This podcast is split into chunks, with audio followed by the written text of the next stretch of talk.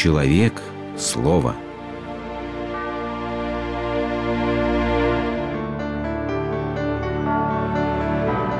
Религиозная энциклопедия. Слава.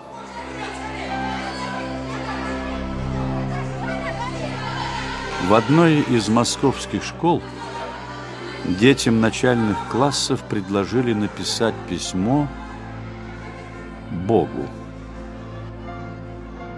Детские вопросы оказались неожиданными.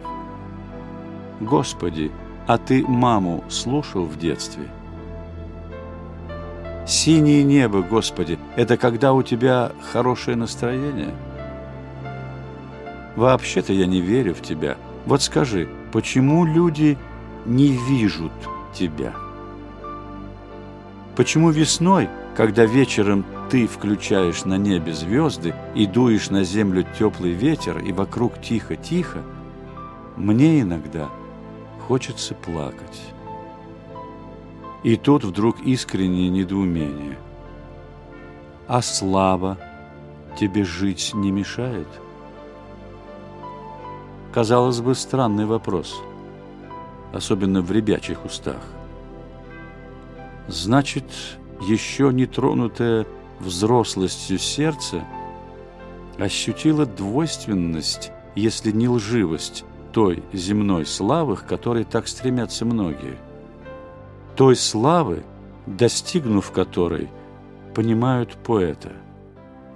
Я знаю, что такое слава. Она – ошейник из цветов.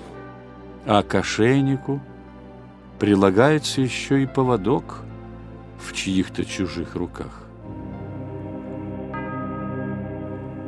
Несмотря на такую опасность, славы домогаются любыми путями.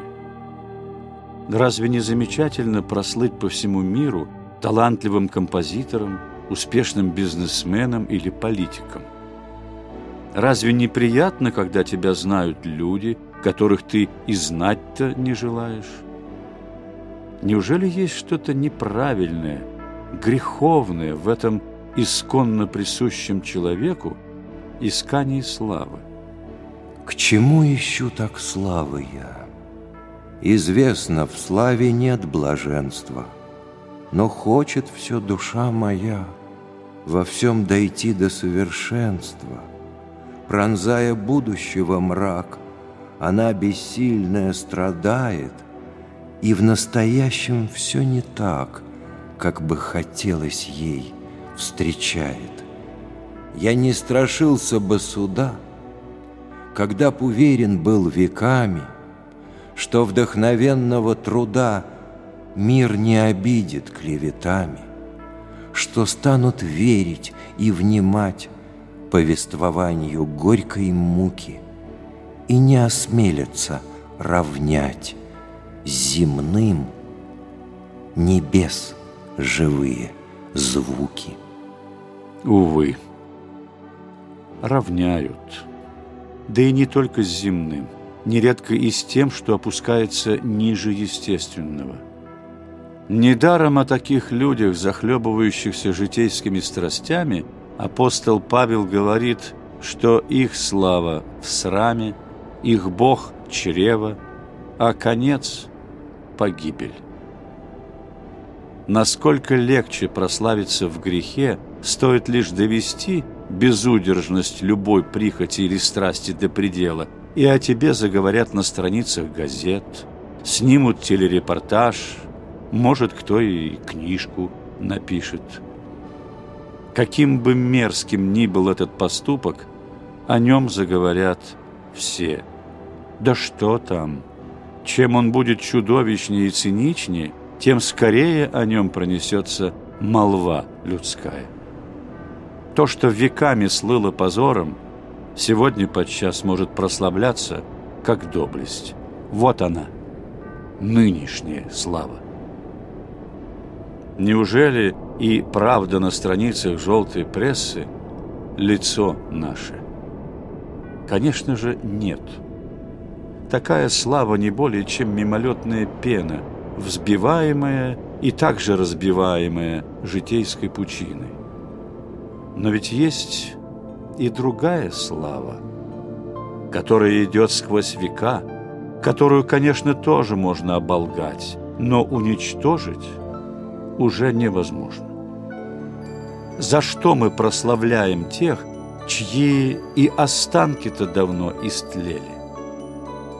За то, что сквозь их дела, сквозь их строки и строфы, полотна и доски нам отражается одна и та же вечная слава. Слава того, кому одному только и подобает именоваться славным. Везде я чувствую, везде Тебя, Господь, в ночной тиши И в отдаленнейшей звезде, И в глубине моей души. И Ты открылся мне, Ты мир, Ты все, Ты небо и вода, Ты голос бури, Ты эфир — ты мысль поэта, ты звезда. Но христианство поднимает планку еще выше. Призвание человека – быть живым и уникальным отблеском божественной славы. Разве не сияние божественной славы, этот нетварный свет, который лучится в глазах тех, кто пренебрег собственной славой и отвернулся от человеческих почестей, чтобы стать лучом божественного света на земле. Они сидели рядом, убогий Серафим и Мотовилов среди зимы и мороза. Я взглянул в его лицо. Представьте себе в самой середине солнца лицо человека. Вы видите движение его уст, слышите голос, чувствуете, что он вас держит за плечи. Но не только рук этих не видите, не самих себя, а только один свет, ослепительный, простирающийся далеко и озаряющий ярким блеском и снежную пелену, покрывающую поляну, и падающую снежную крупу, что же чувствуете вы? Спросил меня отец Серафим. Необыкновенно хорошо.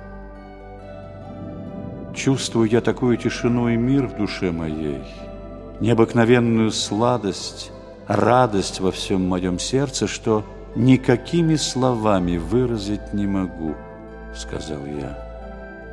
А еще такая теплота необыкновенная. Как, батюшка, теплота? Да ведь в лесу сидим. Зима на дворе, и на нас более вершка снегу. А посмотрите-ка, ведь ни на вас, ни на мне снег не тает. Стало быть, теплота это не в воздухе, а в нас самих. Она-то и есть именно та самая теплота Духа Святого. Ею-то согреваемые пустынники не боялись мороза. Они в благодатную одежду от Святого Духа истканную, как в шубы, одевались. Так ведь и должно быть на самом деле, что благодать Божья должна обитать внутри нас в сердце нашем. Ведь Господь сказал, Царство Божие внутри вас есть».